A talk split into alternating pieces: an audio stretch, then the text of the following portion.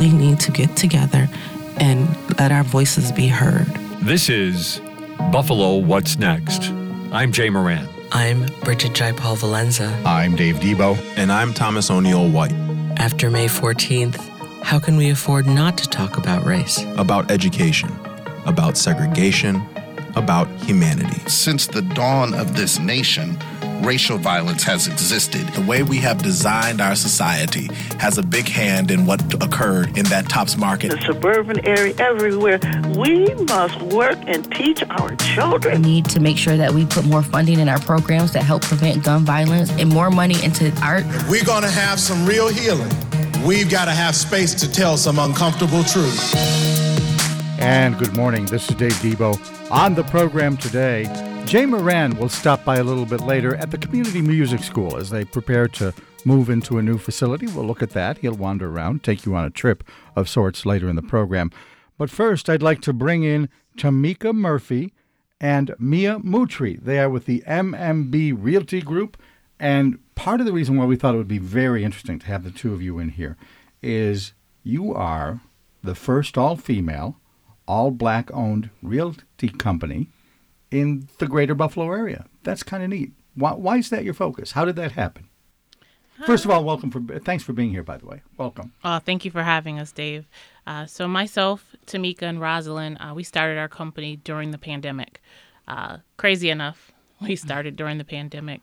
Uh, That's and, Rosalind Burgin, who's not here, but uh, part of the firm. Number. She's she's the B in the MMB. Yes. Okay. Yes. Yes, she is.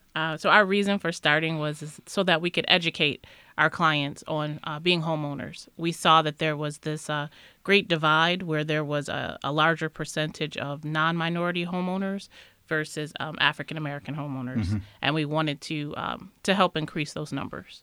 Mm-hmm.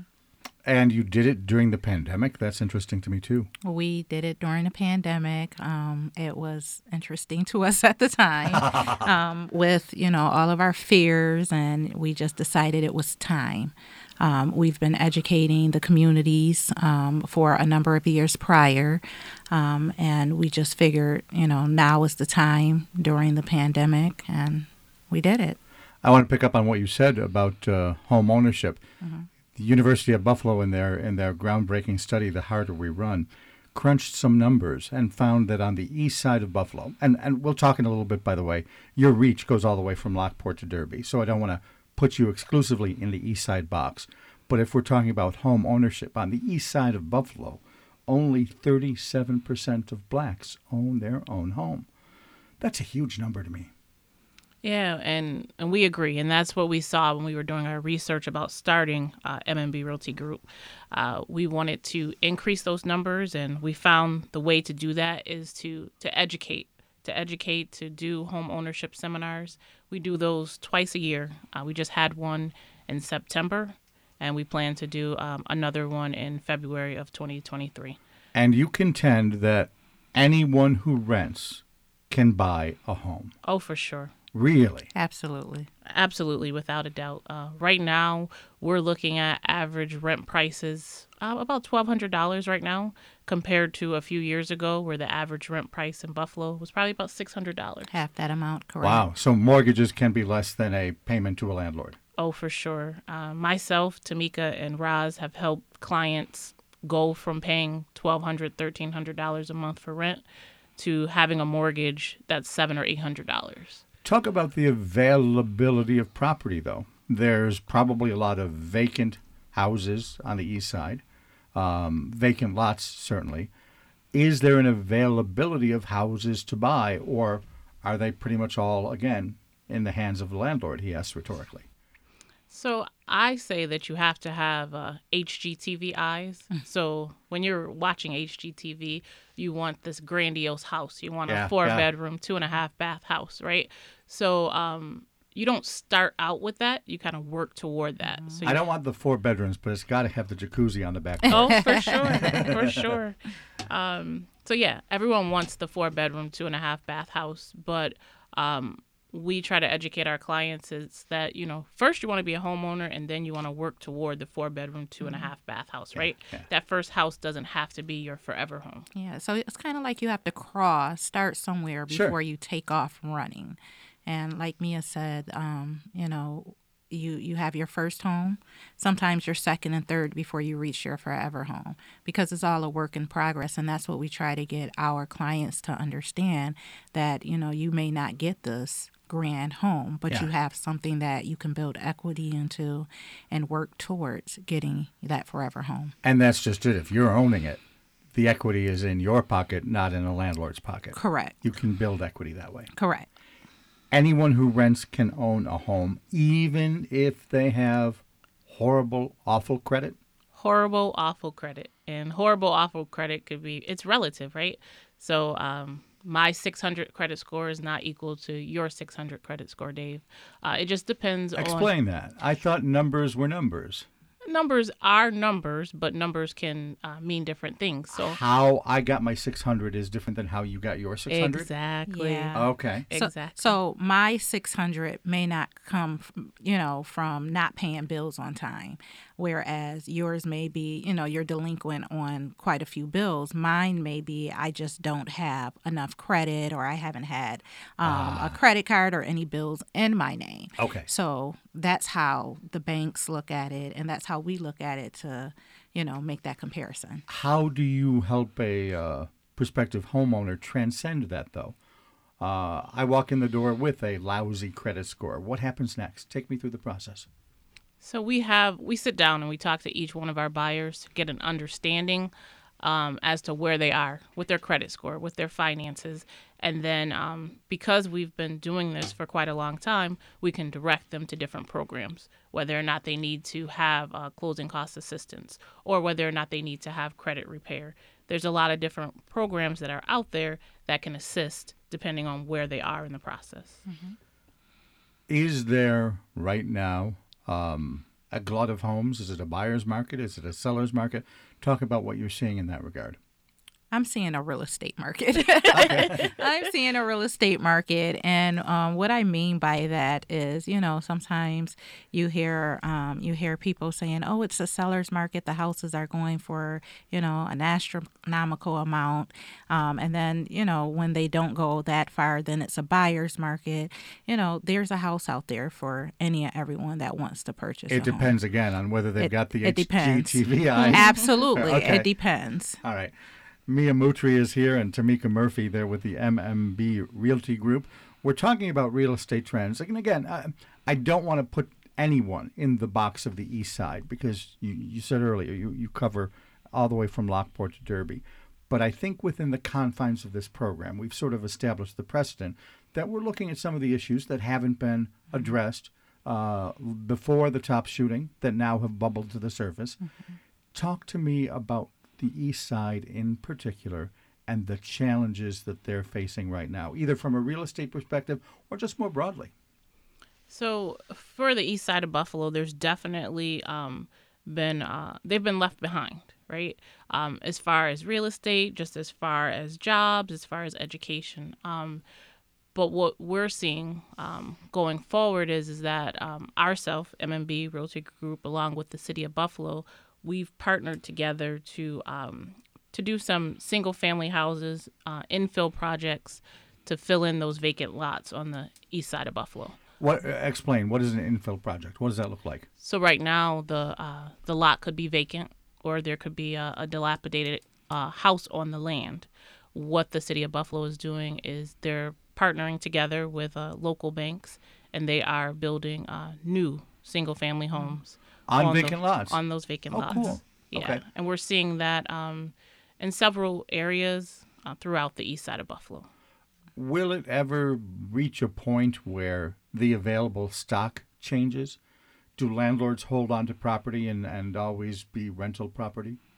Uh, so there's always going to be that supply and demand, right? That you see.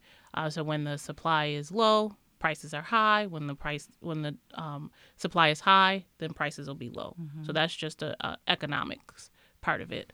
Um, I see that there's always going to be the um, the need for people to own homes in the city of Buffalo. Is there a stigma, and I don't want to say even on the east side, but in the city, if I'm a suburban guy looking for a starter home, I'm going to get more bang for my buck if I look at the city. But I also wonder if there isn't an attitudinal uh, issue that has to be overcome there. I'm not going to live in the city, that kind of thing. Talk about that. There, go ahead. Go ahead, Tamika. Um, I was going to say there there is there is that stigma because when you're looking at the east side, you have so many um, so many people that has grown up in the east side, um, and as as we see, um, there's a lot of trauma in the east side trauma filled on different areas of you know the east side so as as a lot of people start to grow up their their first instinct is to move out into the sub- suburbs Sure. so when we have housing prices um, that most people aren't used to seeing on the east side, when houses on certain in certain areas are going for 150 to 200 thousand dollars, you know, we have potential home owners, um, home buyers that you know wouldn't necessarily want to live in the areas that they grew up in Right. because they've seen so much and they they've seen what has happened to the area, but they they're not looking um, to see what is happening. into Right, the what it could be. What it could be. Does that Yeah. then limit your pool of potential buyers if people are not necessarily, with a big asterisk, necessarily willing to move into the city? Does that mean your pool are those people that already live on the east side that already talk about the amazing sense of community there, that that that there's a vibrancy and something they want to be a part of on the east side? So, for me, um, I lived in the suburbs Mhm. until just a few years ago. And because of everything that's happening within the city of Buffalo, I wanted to come back and be a part of the city of Buffalo. So I'm seeing that a lot of millennials are feeling the same way. Um, Like we talked, uh, Dave, earlier, how you moved away and you came back. There's a Yeah, lot of people yeah. that I went to school with who moved away and now they've they're coming back because there's so much happening in the city of Buffalo. Yeah. And whether or not they move on the east side or whether or not they move uh, to North Buffalo or South Buffalo, they're starting to see the value because you can go to other places where uh, rent could be two thousand dollars a month, right? Oh heck yeah! And Oh, any yeah. of the lofts downtown, you're you're Mhm. approaching that benchmark. Right. And but when you come back to the city of Buffalo, you can still take that $2,000 a month that you were spending in DC or that you were spending in Mhm. Virginia and you can purchase a house for your family that you can begin to build generational wealth. Yeah. Do you end up having to market against the stigma, though? Um, the story you just told. Used to live in the suburbs, wanted to move into the city. How often do you have to explain to people that that has value? every day. Really? every day. Every day is a conversation of what's happening in Buffalo. And it takes us, myself, Mia, Roslyn, and all of our agents at MMB to do that research because we're out here in different communities. So we see the difference. We hear you know we hear people talking. We sit in community meetings. So we see what's happening and we see the value. So for those of our clients that's not necessarily out there at these community events and meetings they don't necessarily know what's taking place or what's about to happen. So again, we it's our job to not only sell homes but to educate as To sell the community. se- exactly. How do you do that? What do you say? Um, we just, I mean, Mia Mia will explain it best, and I always say she's the expert on her wording with that. I don't know if I'm the expert, but um, I just put it from the perspective of uh, the value, Yeah. right? The val- there's you have to see value in the community that you're purchasing in. So I'm not going to necessarily steer a person to the east side or the north side of Buffalo. Um, I'm just going to show them the value in each one of them, Okay. Mhm. right? And so, uh, like we said earlier, there's a house for everyone. Yeah. Yeah. So, do you see the value in living on the east side of Buffalo? Do you see the value in living on the north side of Buffalo? How far are your dollars going to go in each one of these areas? Yeah. And then you make the determination on on where you live. and then of course numbers matter, so we we show them the numbers. Yeah, you know? yeah. I was a, I grew up a suburban kid, but my family has roots in the Clinton Babcock area, and on the most recent sale, my grandfather's house I think went for forty thousand. There's no way I could I could get a house for forty thousand right now in some of the suburban areas, but on that street, it's a possibility. I don't know about that. No? Forty thousand dollars sounds really low. Really? Okay. Oh yeah. Oh All yeah. right. Um, there was a a home just the other day um, that was up on the market for eighty thousand dollars that had no no walls. Seriously. Yeah. Wow. So gone are the days of forty thousand dollar Okay. houses. uh, th- this was a sale, I think, about five years ago that oh I yeah. recall. yeah. Yeah. Yeah. Five Oh. years ago.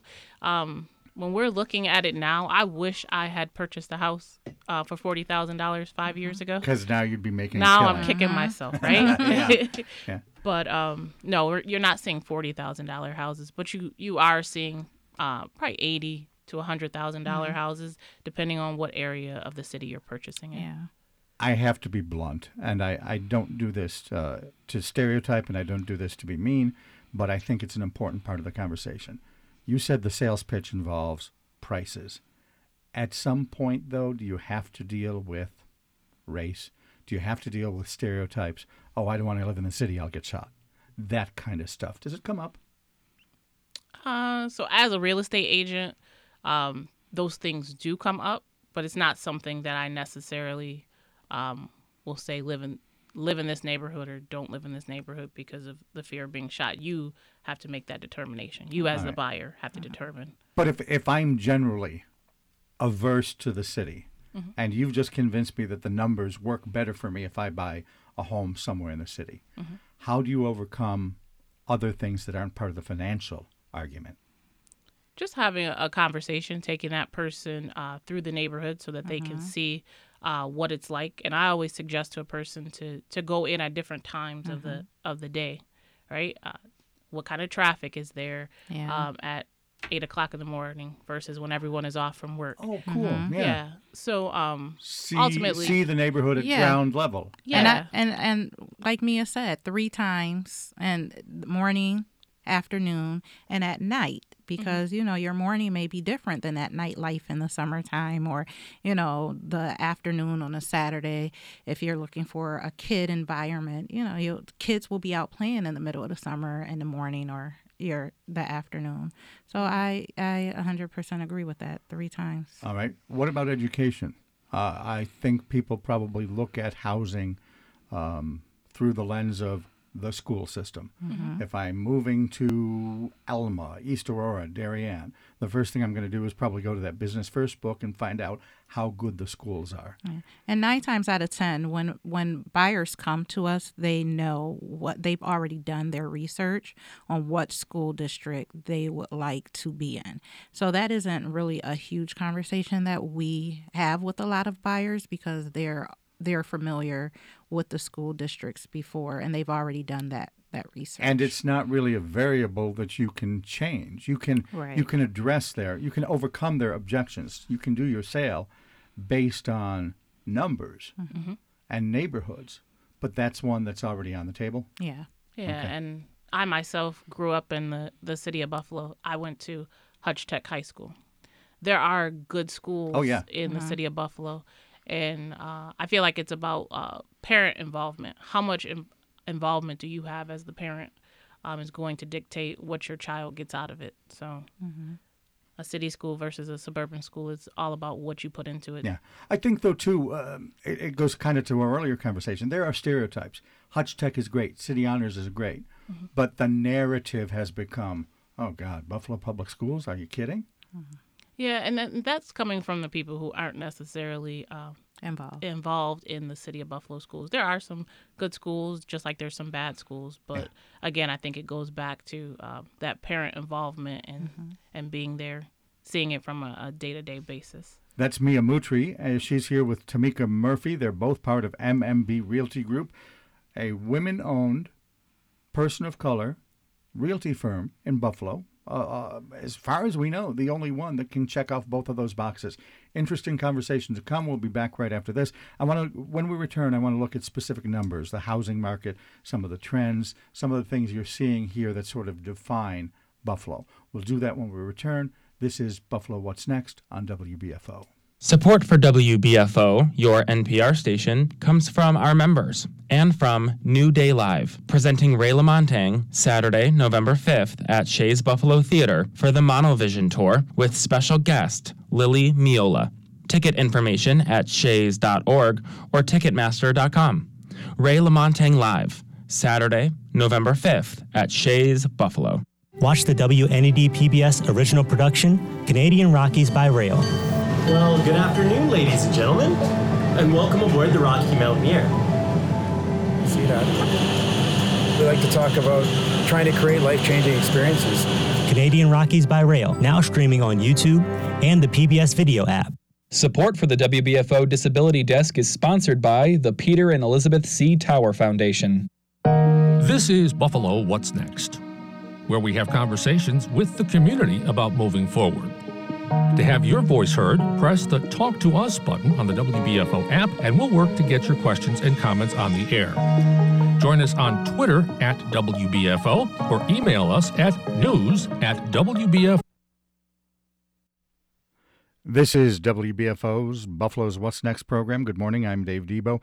We're talking with two women here from MMB Realty Group.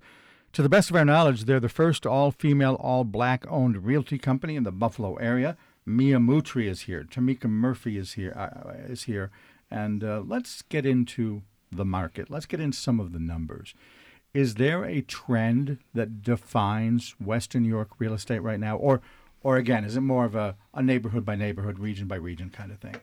Overall, is there something that's driving your business or not driving it, if you see what I'm saying? Are, are interest rates a factor? Is it, is, it, um, is it perhaps the availability of homes? What's, what's trend number one, regardless of what neighborhood I'm talking about? So earlier we talked about uh, value, uh, people seeing value in the neighborhoods. So uh, the one trend that we're seeing is a lot of investors uh, from other areas are purchasing um, investment property within the uh, the city of Buffalo.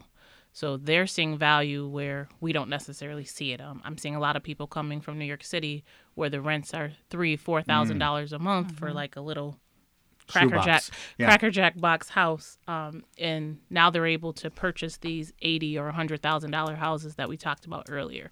So they're able to see value in our neighborhoods where we didn't necessarily see them before. And when I mm-hmm. say our, I mean the city of Buffalo is our. Sure. Um, Western New York, yeah. Yeah, where we were like, oh no, we don't want to live on the east side of Buffalo, or we don't want to live on the west side of Buffalo. Like those houses are only forty thousand dollars, but now those forty thousand dollar houses are now eighty thousand dollar houses or more, or more. yeah, I mean, you could see two hundred thousand dollar houses now. Um, but again, it goes back to that value, being able to see value in a particular neighborhood. So, someone from the outside that's paying $3,000 a month can come in and have a whole entire house for their family, along with a backyard mm-hmm. and a fence. And mm we're talking about the HGTV eyes, right? Yeah, so yeah. they're they're excited because now they went from this apartment to having a single a family single home. family home with a fence and a backyard for their entire family. A place play. for the dog and yeah, the kids. Yeah. yeah, all that. Yeah. How long do houses stay on the market locally? I've seen articles that talk about some things being sold sight unseen. Mm. People will just see a listing and say, I want that, here's my offer, before they even set foot in the house. Well, I, I think that was more so um, pandemic and, and the beginning of the pandemic. Okay, had, that does and, make sense. And we had a lot of um, people wanting to purchase homes because of again the interest rates were you know, at, at a record low. We were in what two percent, two yeah. sometimes three percent. Um, so that happened more so during the ban- ban- pandemic and, and, the pandemic, where you had um, hundreds of people purchasing homes sight unseen without home inspections and you know just going in. Once um, the pandemic, and I'm not going to say it ended because we're yeah, technically I still we're technically still there. Um, it, that kind of quieted it down a little, you know. What is the is there even an average time on market locally? There is. So mm-hmm. uh, those houses that are uh, completely updated, we're still seeing uh, multiple offers on those houses. Mm-hmm. Uh, those houses are probably staying on the market for about a week. Mm-hmm. And That's short. Oh yeah. Wow. Oh, yeah. Wow. About a week. And then the houses that uh, need a little bit more work, those are probably staying on for two to three weeks. Uh, they're still selling they're just not selling as quickly as they were, say, two to three months ago when mm-hmm. interest rates were at a record low. Did the pandemic uh, depress sales, or, or again, was it that sight unseen, quick, darn, I want to get it now uh, mentality?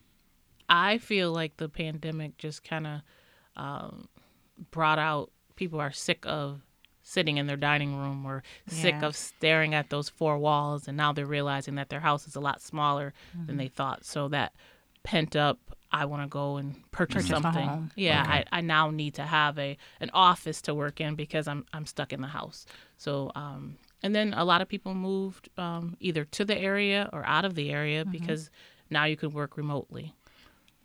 You've mentioned that you look at a lot of different areas. Um, what's hot right now? What is the market, the neighborhood, the the town that is seeing the most growth, the most uh, the hot market right now? So I'm seeing a lot of people moving from the suburbs into the city of Buffalo. Absolutely. Yeah, a lot of people are selling their suburban houses to move to the city of Buffalo. Mhm. Uh, whether or not it be the east side, west side, north side, south side, they're moving to the city. Really? Okay. Yeah. I, And and I think the pandemic kind of hyped that too. Um, you Yeah, know, more exercise. yeah. Um, They wanna- just something walkable. Exactly. Yeah. Neighborhoods are important to people. Mhm. Yeah. Walkable, livable neighborhoods. Mhm. Yes. Um, granted, there are some that want the big spread with the farm, perhaps. Right. But I think that that sense of community with a sidewalk up front Yeah. is Yeah. is a motivator. Definitely. Right. Definitely. Let's talk about interest rates. Where are they going? What are you seeing?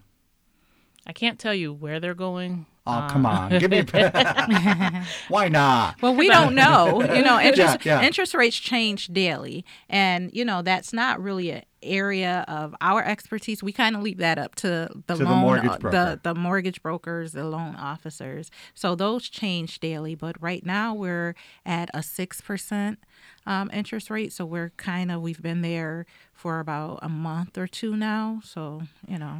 Does it drive the calculations that potential buyers make, though? Obviously, if if they have budgeted for this particular home at a, a certain amount per month, the interest rate's gonna gonna screw that and change that. Yeah.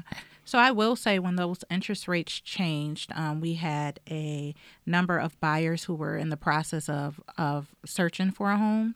Um, however, when those rates changed in that one day, it kind of eliminated uh, eliminated a lot of those buyers out of the market and priced them out because of the budgets of where they were. This might be a little far afield because obviously you folks are into home ownership and selling homes. But something that's always sort of made me question things. It seems as if there are a lot of developers that are building a lot of apartments in and around downtown Buffalo. More than I think I would imagine there is a market for. Mm-hmm. And maybe it's just a matter of, hey, if I can build the great shiny apartment over here, I don't care whether there's a market. I'm just stealing from that guy over there who doesn't have the great shiny one. Is it developer against developer, or do you really see a market for downtown living right now? Oh, there's definitely a need for for downtown living. Like you said, people want that walkable community, right? Close to everything that you uh, like to do or, or want to do. So the closer you are to the water, Okay. right? Yeah. Um, the better the better people feel like uh, things are going to be. Even with the amount of new space that's being developed, though, it seems like every time you open the paper, there's there's some new building that is now all apartments. But think about the um, for so long in the city of Buffalo, the housing stock was uh, older. Like we're looking at houses that were built in 1918, 1930.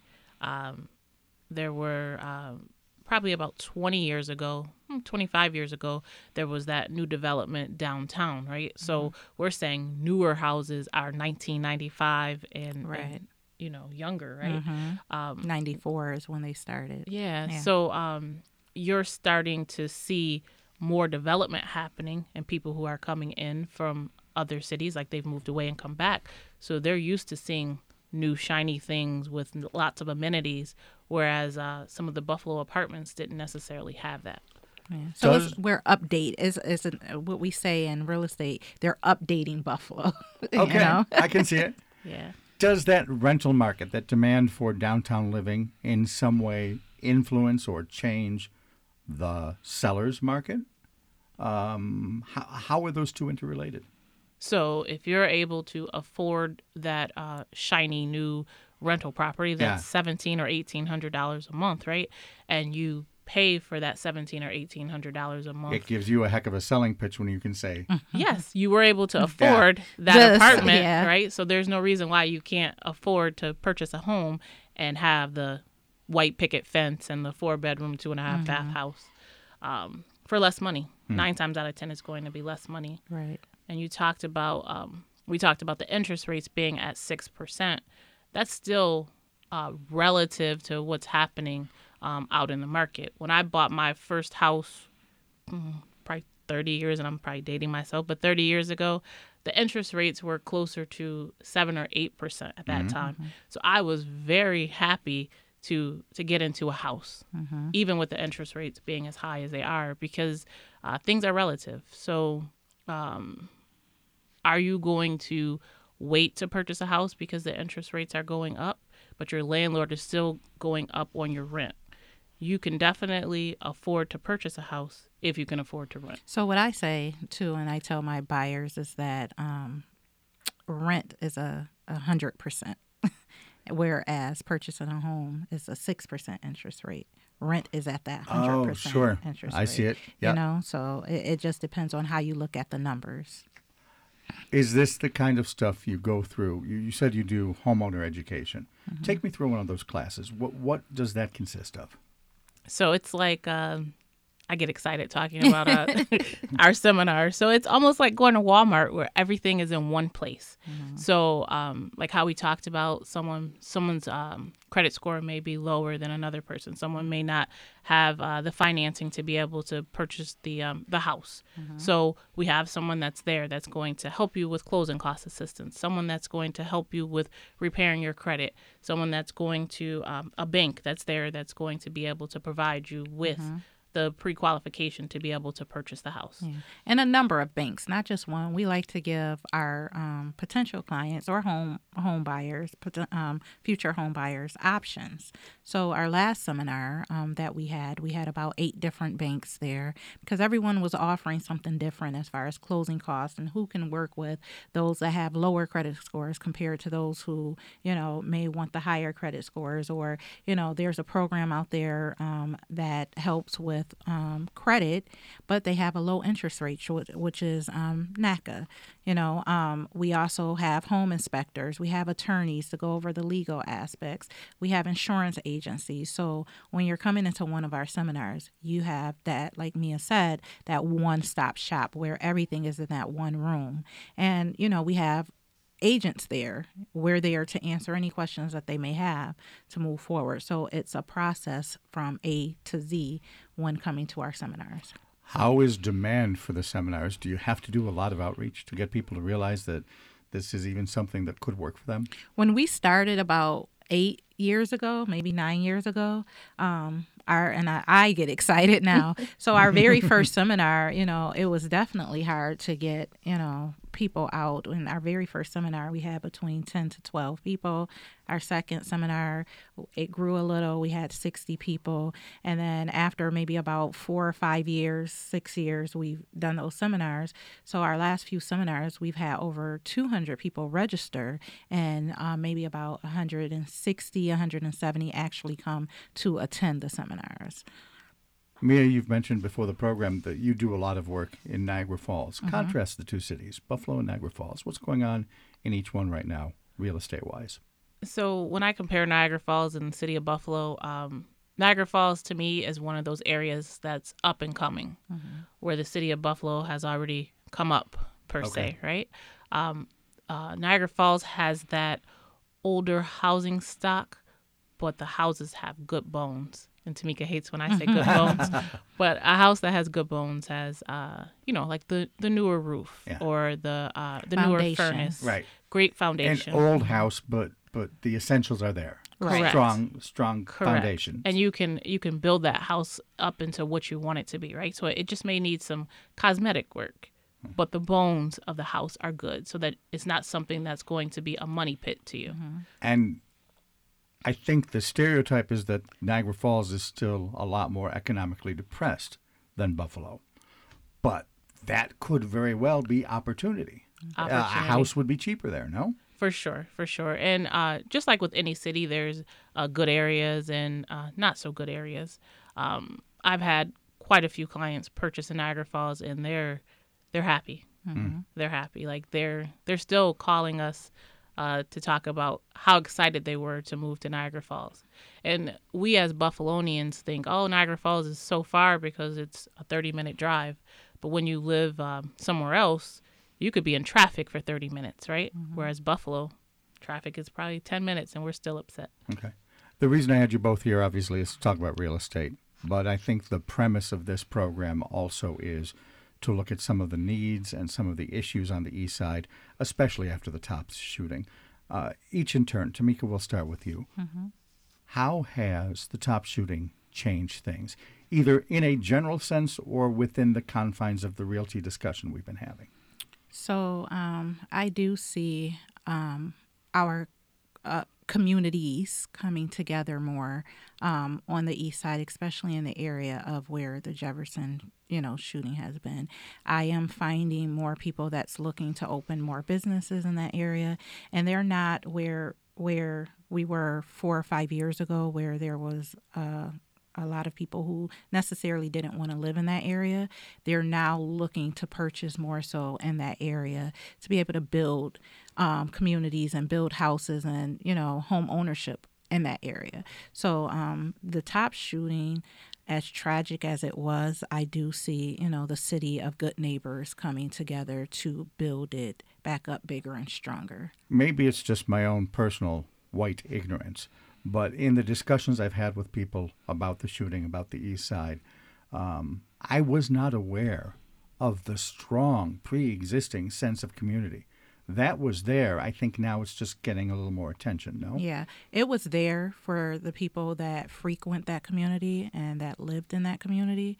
Um, once this tragic thing happened, then you have, you know, many coming to help out and many, you know, that are now aware of what we've known for so long. Mm-hmm. Um, and, you know, their presence are a big help, but I will say those that lived in that community, they've always known how strong that community has been and you know will continue to be even when you know these other companies or you know these other communities leave out.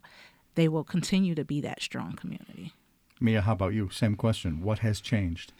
Uh, for me uh, myself and tamika we actually went to tops just the other day, mm-hmm. um, and it, it, was very somber. Um, and what's changed is is that there's a lot of companies that are pouring money into uh, the Jefferson Avenue area, mm-hmm. uh, but my hope is that um, that's long lasting. That it's not something that just kind of uh, is a fleeting moment.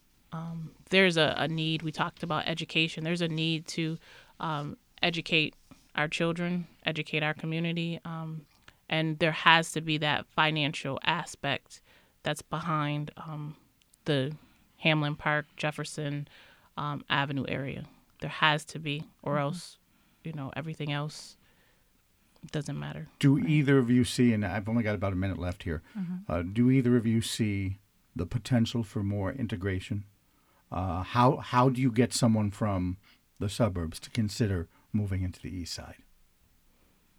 Um, I think their mind is already made up by the time they've reached out to us about moving from the suburbs.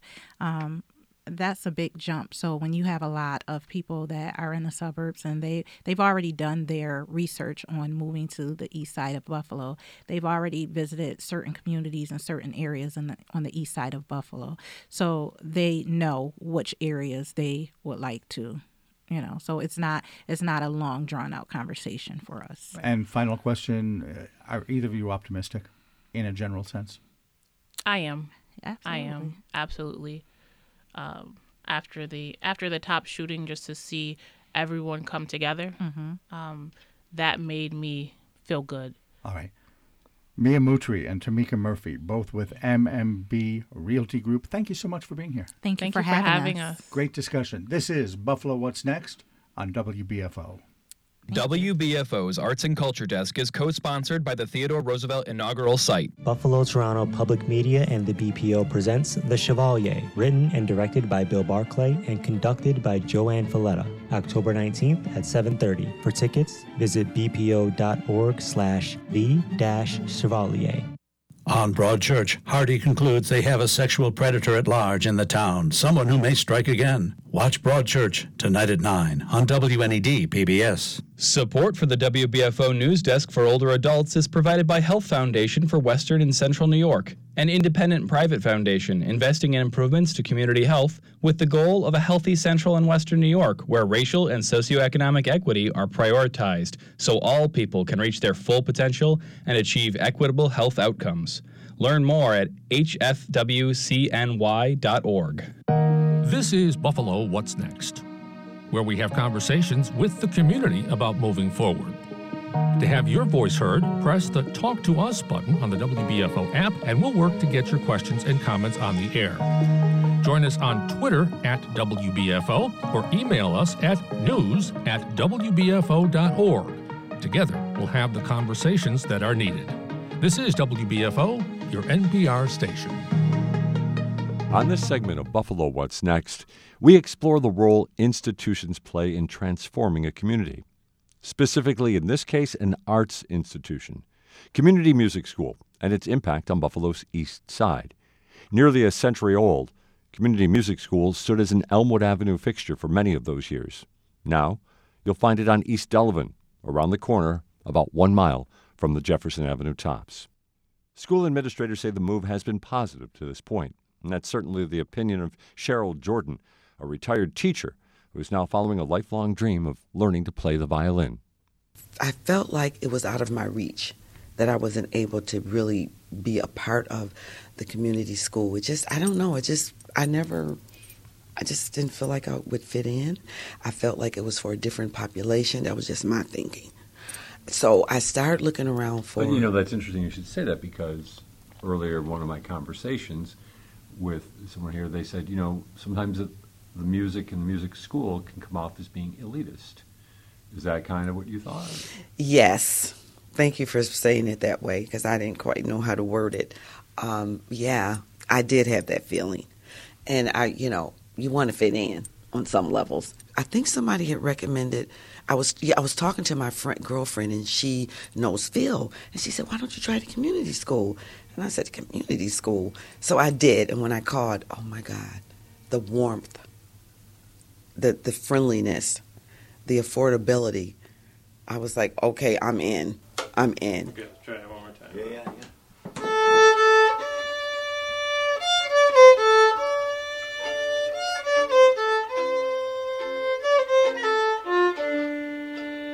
In its mission statement, Community Music School says it's committed to providing musical public service programs to Western New York and quality music instruction for individuals of all ages and levels of ability, regardless of age, aspirations, or financial resources. Marketing coordinator Brittany Upshaw took us on a tour as we found out more. Here's our children's room, so we do the children's classes in here. So we oh. have classes for basically from newborns to um, like adults. So we have music classes for babies that they do with their parents. Then once they get about three or so, they can do music on my own, and they do it's basically like kind of like the same kind of class. They learn rhythm, things like that that you need to know to when you want to go into an instrument or singing. Um, and they do those classes in here. During our tour, we met with staff and adult students who shared their experiences and their talents.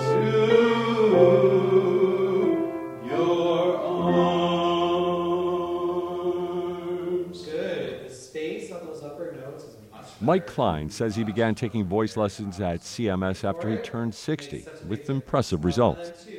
He's been with the school for four years now and has observed the change since the school moved from Elmwood to the east side. I have noticed when we do have recitals, there is a more diverse population than what was at our other recitals. Okay. Um, so I think the community is is supporting this. From Hall of Fame fiddler Phil Banaszak to Carol McLaughlin, who played with Dizzy Gillespie, the school features its own diverse faculty. Hassan Al Mufti teaches the piano, which he learned to play as a young boy in Baghdad.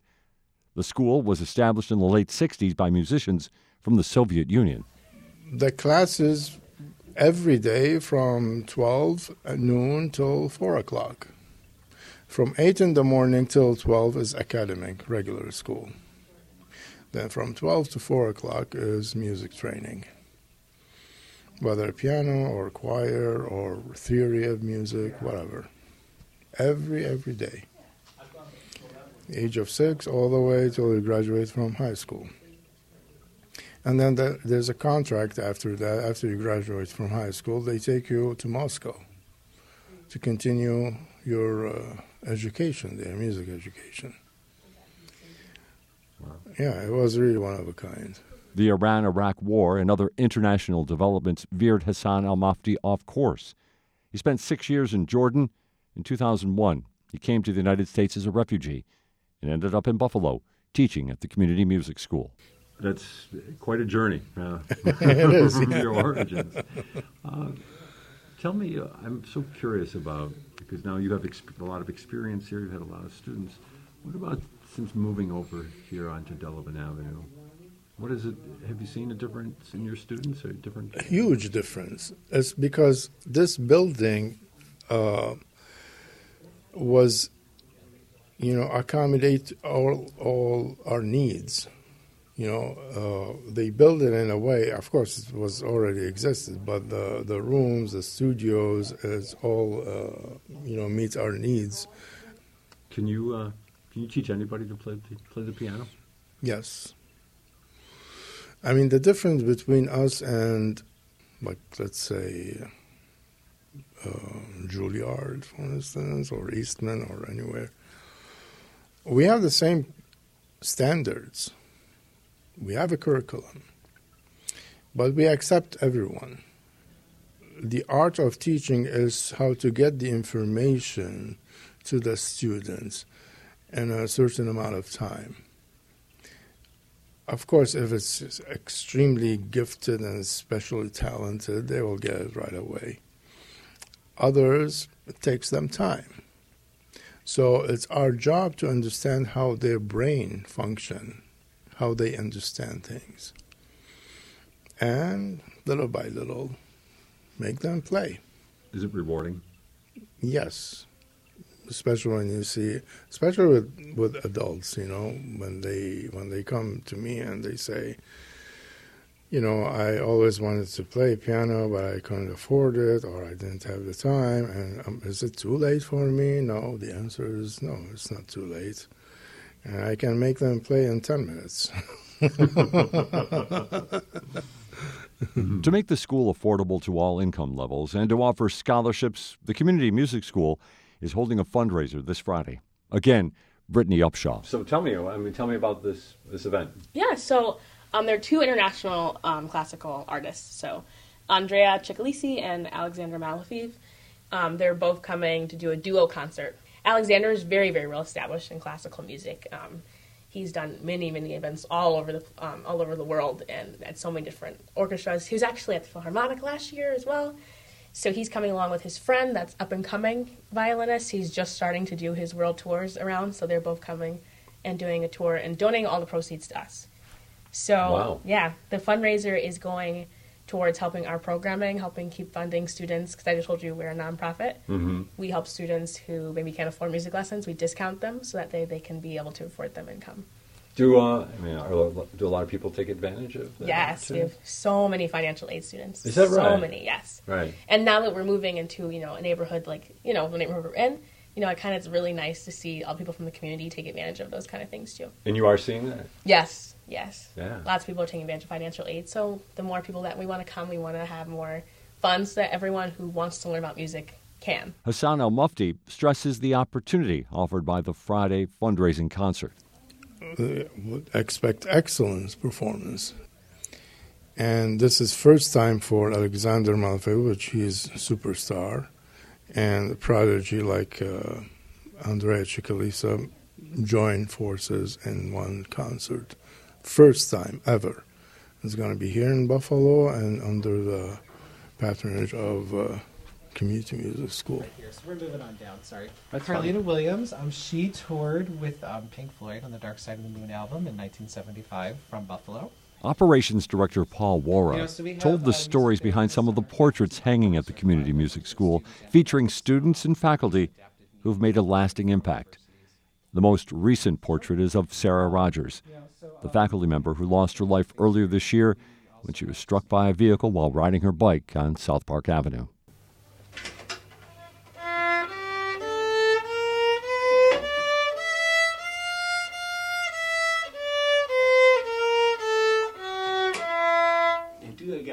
Watch the tuner and hit every note dead on. and You'll see.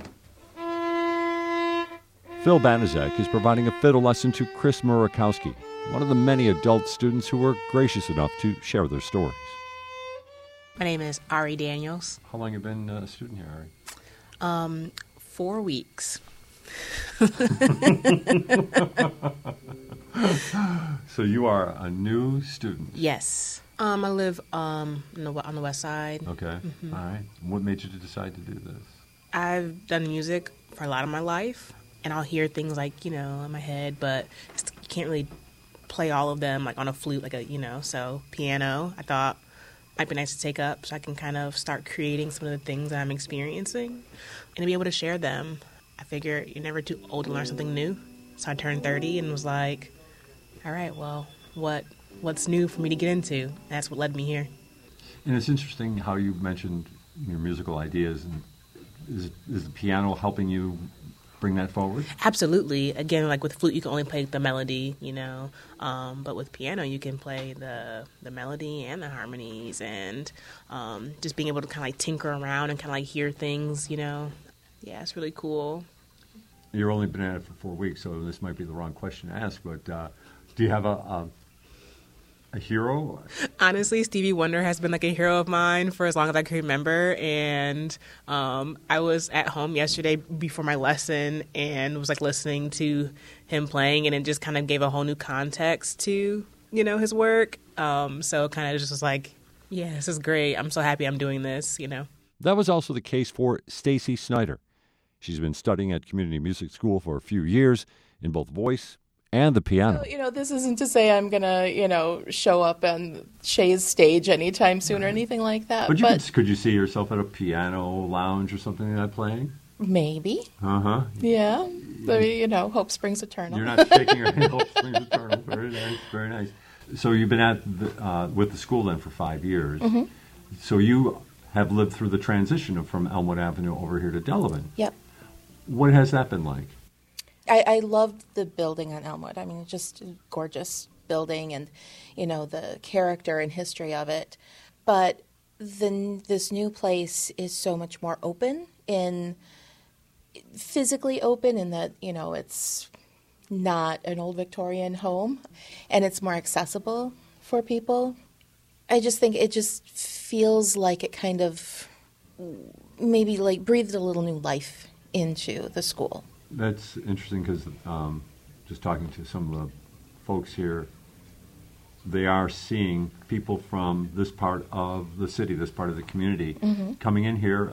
Obviously, you're doing your own lessons with your teachers, but I mean, have you kind of uh, come across that yourself?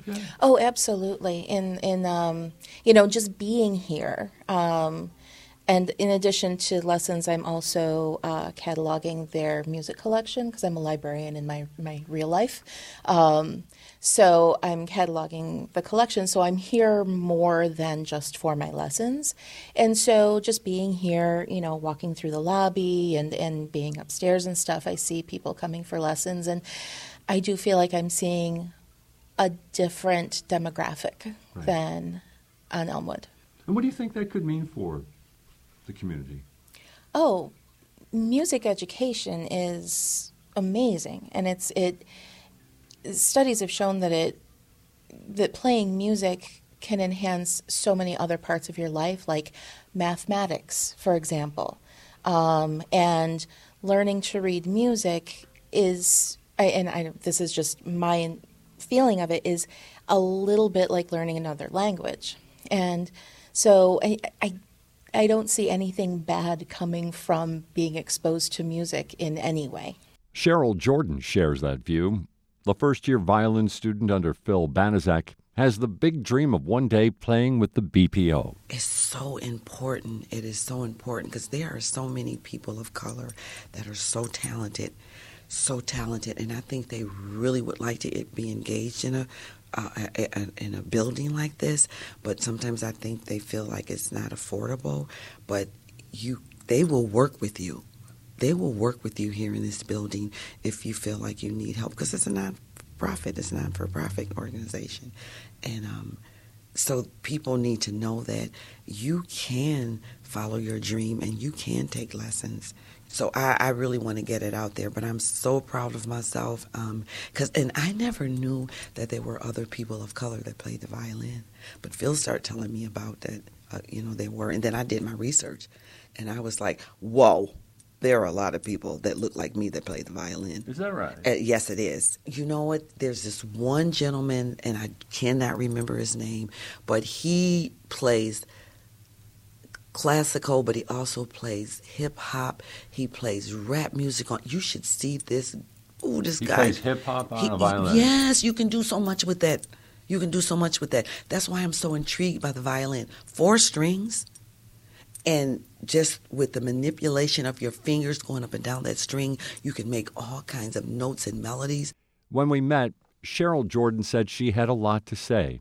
She didn't disappoint. A resident of the William Jefferson neighborhood, she admits she's not comfortable visiting the Jefferson Avenue tops, where 10 black people were killed on May 14th. She says that's the view of many of her friends and neighbors. Trust needs to be restored. Do you find any healing in playing your music and practicing your music? Does it help? Practicing my music is comforting.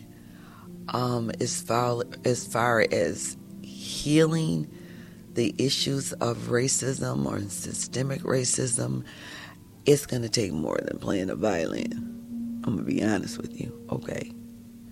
Um, the door is opening with, so maybe I'm contradicting myself a little bit, but the door is opening a little bit with feeling that, because I know that all people are not like that.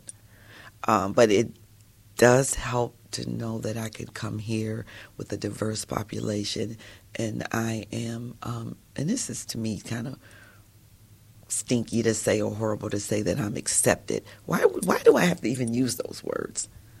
That I'm accepted and, and I matter. But that's the arena that we're we're we're struggling in, you know, to to sometimes be accepted.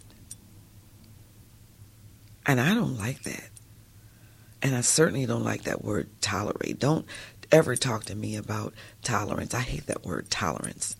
As if, you know, I'm some kind of uh, creature that, you know, you have to readjust your mind so that you can tolerate me. What about me tolerating you? It goes both ways. It goes both ways. So, um, but vi- my, my, my studying and playing my violin, it is healing for me and it is beautiful for me, but it's something else. It's something else. Yeah. So yeah. Maybe when you're on that stage at the BPO, Ooh. maybe that'll be different then. I'll say yeah. See, uh huh, uh huh. See, yeah, that'll. uh huh. Yeah, right. You didn't think it, did you? You didn't think that. Mm-hmm. We know. We know. We know how to do this too. So yeah, that's where it'll. You there. You go. So now I'm even more motivated. I got this. All right, and I'll be sure to send you an invitation. Remember when? I will. I will. Cheryl, thank you so much. Thank you. It was fun talking to you. And a special thanks to the Community Music School for opening its doors to Buffalo What's Next. We'll finish with these words, also from their mission statement. The professional faculty and administrative staff, together with the volunteers, believe that anyone who has genuine interest in music can benefit from study and deserves the opportunity to pursue it. That pursuit, now for the Community Music School heading toward its 100th year, is taking place on Buffalo's east side. This is Buffalo What's Next on WBFO. And a special thanks to the Community Music School for appearing with us and allowing us into their facility on East Delavan. Also, earlier, Dave Debo talking with Mia Mootry and Tamika Collins of the MMB Realty Group. This is Buffalo What's Next. We're back with you again tomorrow at 10 with our Producers Pick show. And this is member supported WBFO and WBFO HD1 Buffalo, WOLN Olean, and WUBJ Jamestown.